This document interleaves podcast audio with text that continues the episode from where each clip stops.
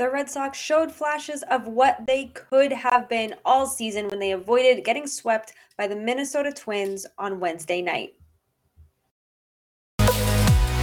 You are Locked On Red Sox, your daily Boston Red Sox podcast. Part of the Locked On Podcast Network, your team every day.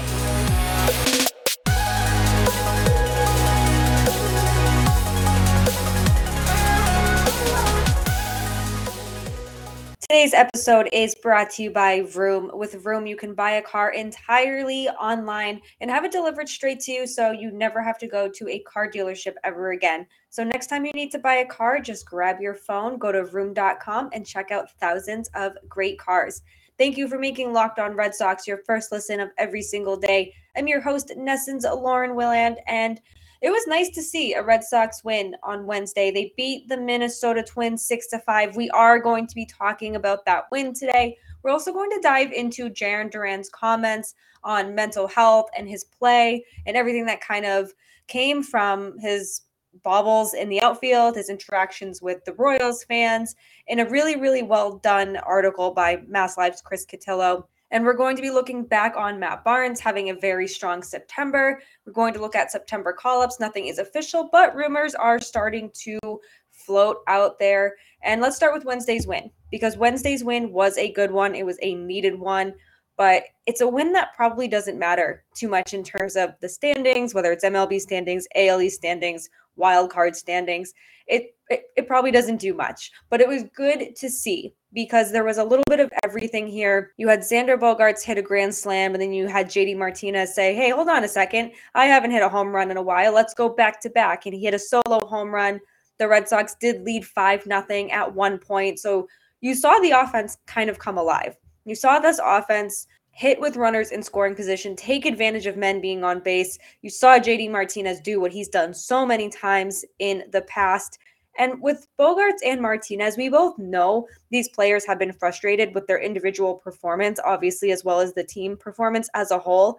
So to see them have this kind of game was definitely a delight, a much needed delight for fans. Bogaerts has been dealing with a wrist injury since May, and he, we know that it's kind of hindered him a little bit. So to see him finally hit this grand slam, get the Red Sox a nice little cushion there with a nice lead, and be able to go up five nothing on a team that has had their way with you in this series was really, really, really good to see. And another delight was Michael Wacha, who's just been incredibly consistent for this Red Sox team, not just all season, but especially since he's come back from the IL. It's unfortunate he missed that time on the IL, but he really has not missed a beat. He went six innings on Wednesday. He allowed two earned runs, had seven strikeouts on Wednesday. So that was really, really good to see. Alex Cora after the game called Wacha, a guy that we missed. And it makes you wonder if he stayed healthy all season, if he could pitch every day. Obviously, they'd be in a much different situation. But Michael Wacha has been such a treat for the Red Sox this season. He came in and, you know, people were like, he's probably not the pitcher he was in 2013. I mean, that was nine years ago now.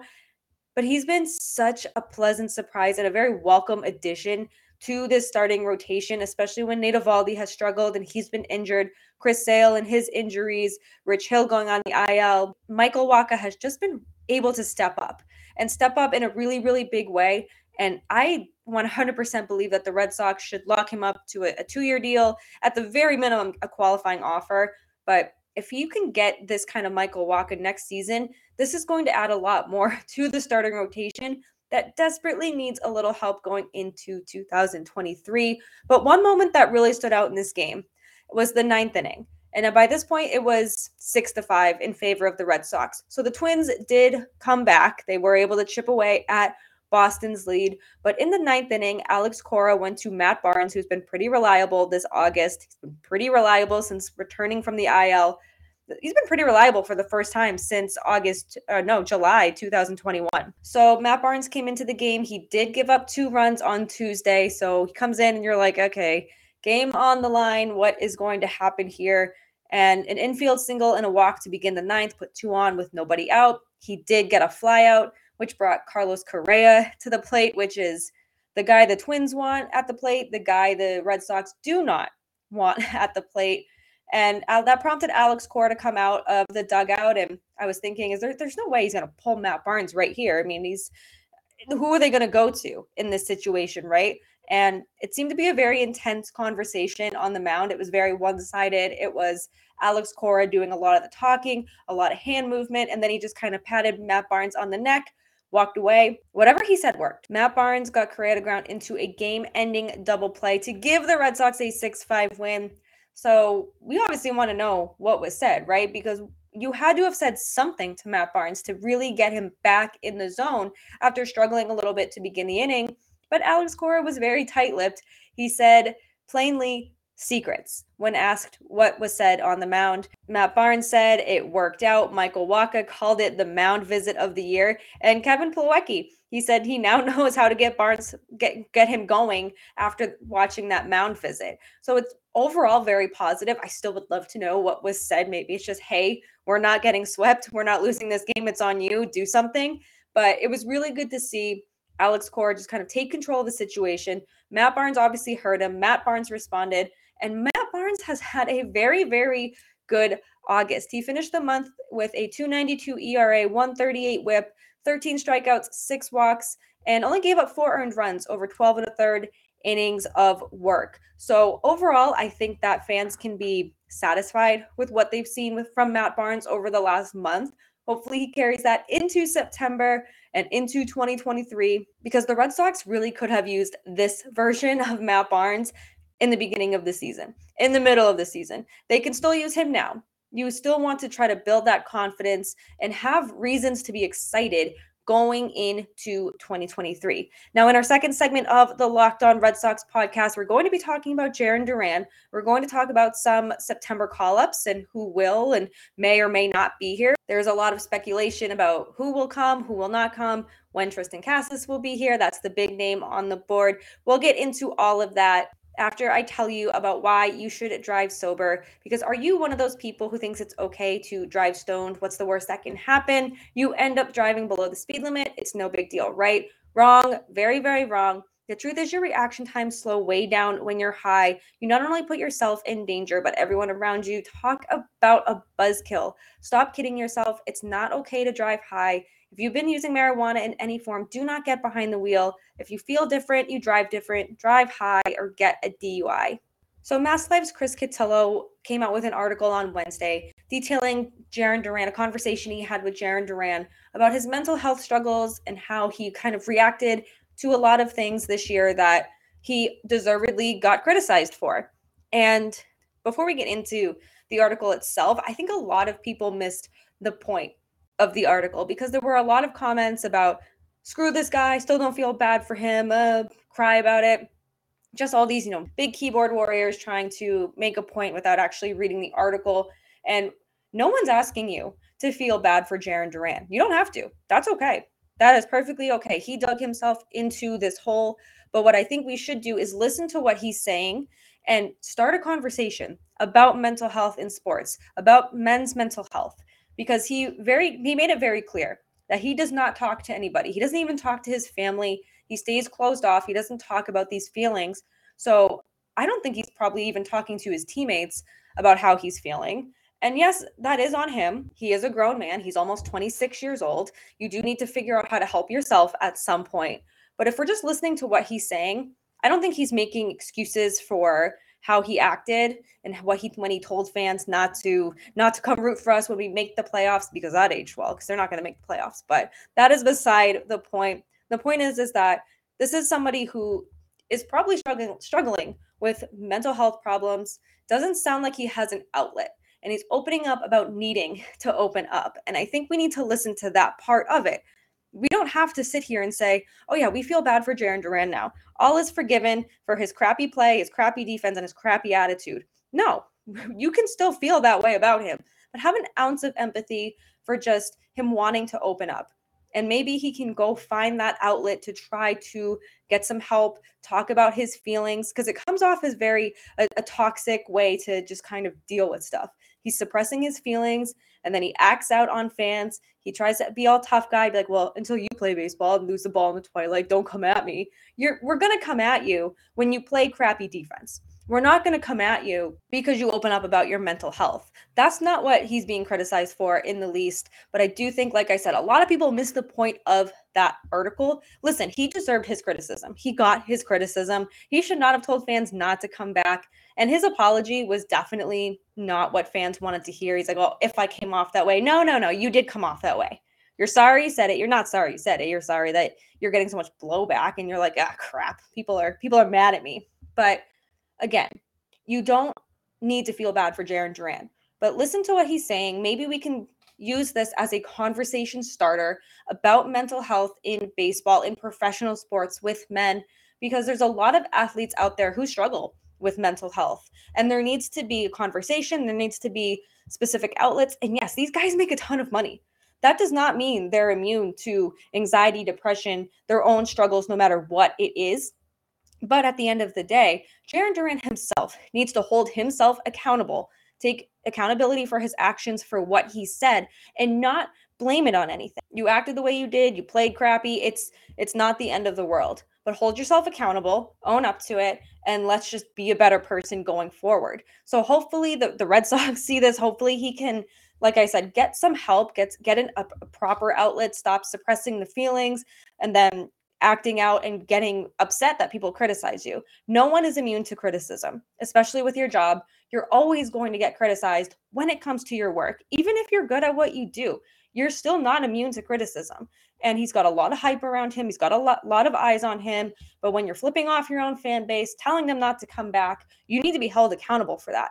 And the fans did that. So at the end of the day, I just hope people take this article and use it as a way to start a conversation, realize that athletes are human beings. I preach that a lot, that sometimes people lose sight that athletes are humans. Athletes have have feelings like you and me. They go through stuff just because they're a professional athlete playing with a storied franchise, a very successful franchise, does not make them immune to criticism, does not make them immune to any sort of mental health struggle. So while Jarren Duran certainly still needs to hold himself accountable, we are allowed to have a little empathy. I think people forget what empathy is of late.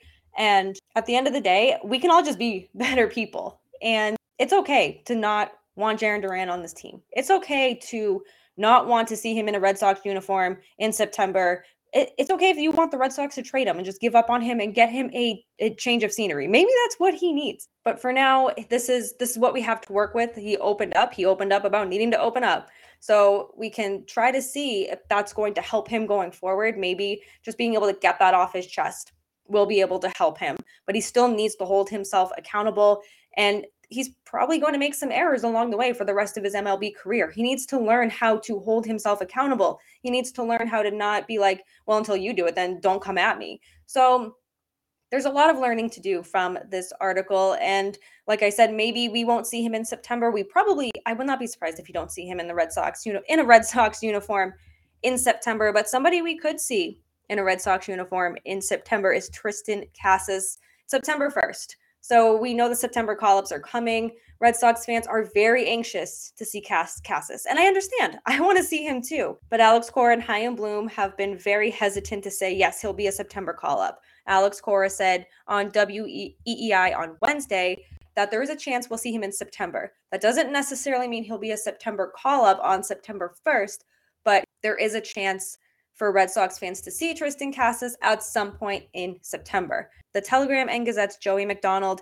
he covers the Woo Sox for the, the Telegram, very respected journalist in New England, big hockey guy, love his hockey coverage. He reported today that it seems like it's going to be Eduard Bazardo and Connor Wong who get the call ups for the, the Red Sox. I think that's a very smart idea, especially with Connor Wong. He has nine home runs in the month of August and missed the first week or two. So he was really, really good for the Woo Sox. You also need to know is it is this your catcher going forward? Is this your backup catcher? Will this guy be your starting catcher in 2023? So I think that's a really smart way to just kind of get get a new catcher up here. And Chris Sale loves throwing to Connor Wong. He has raved about him. And we know that some pitchers do have a catcher they enjoy throwing to. Rick Porcello loved throwing to Sandy Leon, who's now on the Twins. So you just have that comfort level. So when you have big league guys already raving about you, I think that is good news for the Red Sox and Connor Wong. And and if he can t- continue the AAA success into MLB level, he's going to have a nice career ahead of him. So I am excited to see what he can bring. Bazardo, Red Sox fans are familiar with. I think it's smart to bring him up just to provide some depth for pitching. And, you know, like we've mentioned before, that this regular season is probably going to be it for the Red Sox. There's probably no playoffs in sight for the Red Sox, unfortunately. So let's just see what you have. And as much as I want Triston Casas here, I do. I am willing to be as patient as humanly possible. And this is coming from someone who has no patience. The Red Sox have taught me a lot of patience over the years, especially this year. But when you have Triston Casas, he's knocking on the door of an MLB debut. He's coming. He's going to be the future at first base. You make sure he is 130% ready. You just want him to be healthy and to be the player that we hope he's going to be. So he's got a lot of power. He still has things to work on, like many young players do but hopefully he we will see him in September. I have no doubt that we will. Just a matter of when at this point. So we'll we'll keep our eye on that. We will keep you updated as the Casas watch continues. But going into our third and final segment of the Locked On Red Sox podcast, we're going to end this show as we always do with the mental health minute. So I want to share a story with you, a feel good story. Two of my really good friends got engaged on Wednesday night. It was so well put together. I've my friend Brian, I've known him for almost 10 years and his he's been dating his girlfriend for about 4 years and they are, they knew the engagement was coming. She knew the engagement was coming. They've already like pretty much planned their wedding. The ring is just a formality at this point, but he was trying to think of ways to surprise her because she's like, "Oh, we're going we're going to the Dominican this month. It's going to be that." Or, "Hey, uh, our anniversary is this at this time. It's definitely going to be that."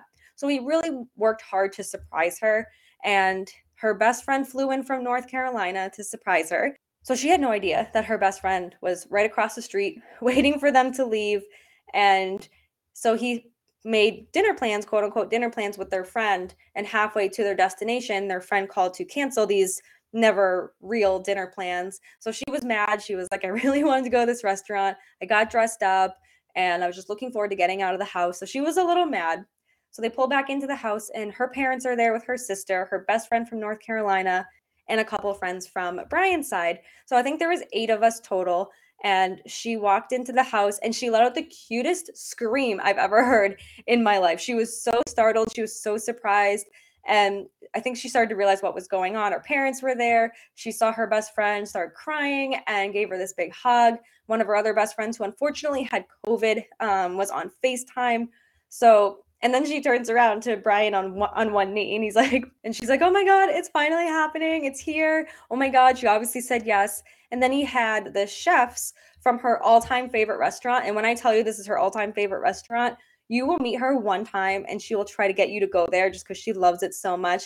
He had them come in and do like a private tasting for us. We had the most amazing food I ever had. It was so personalized to, to them as a couple and to her as a person. And it was just a beautiful night filled with love. And I'm so happy for them.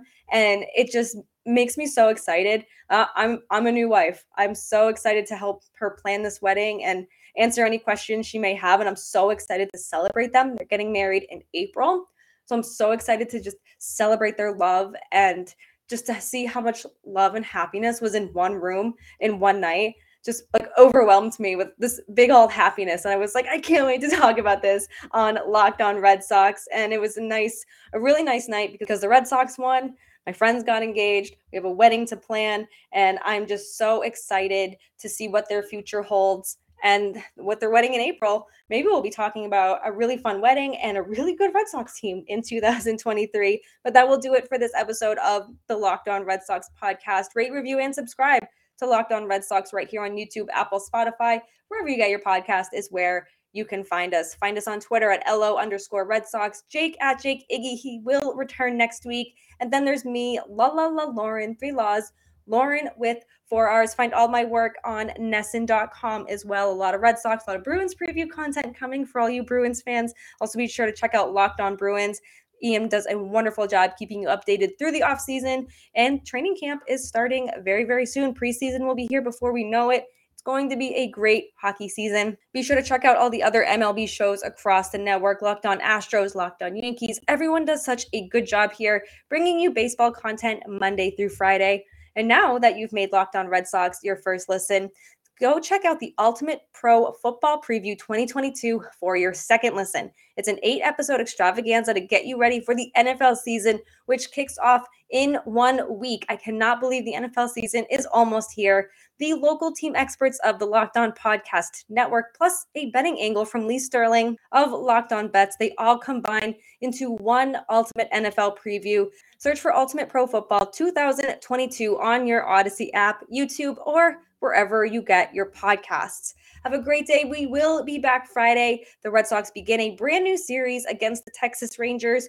Let's hope that they can get some wins together here as the season is coming to an end. But we will see you Friday. Have a wonderful day. And as always, let's go, Red Sox.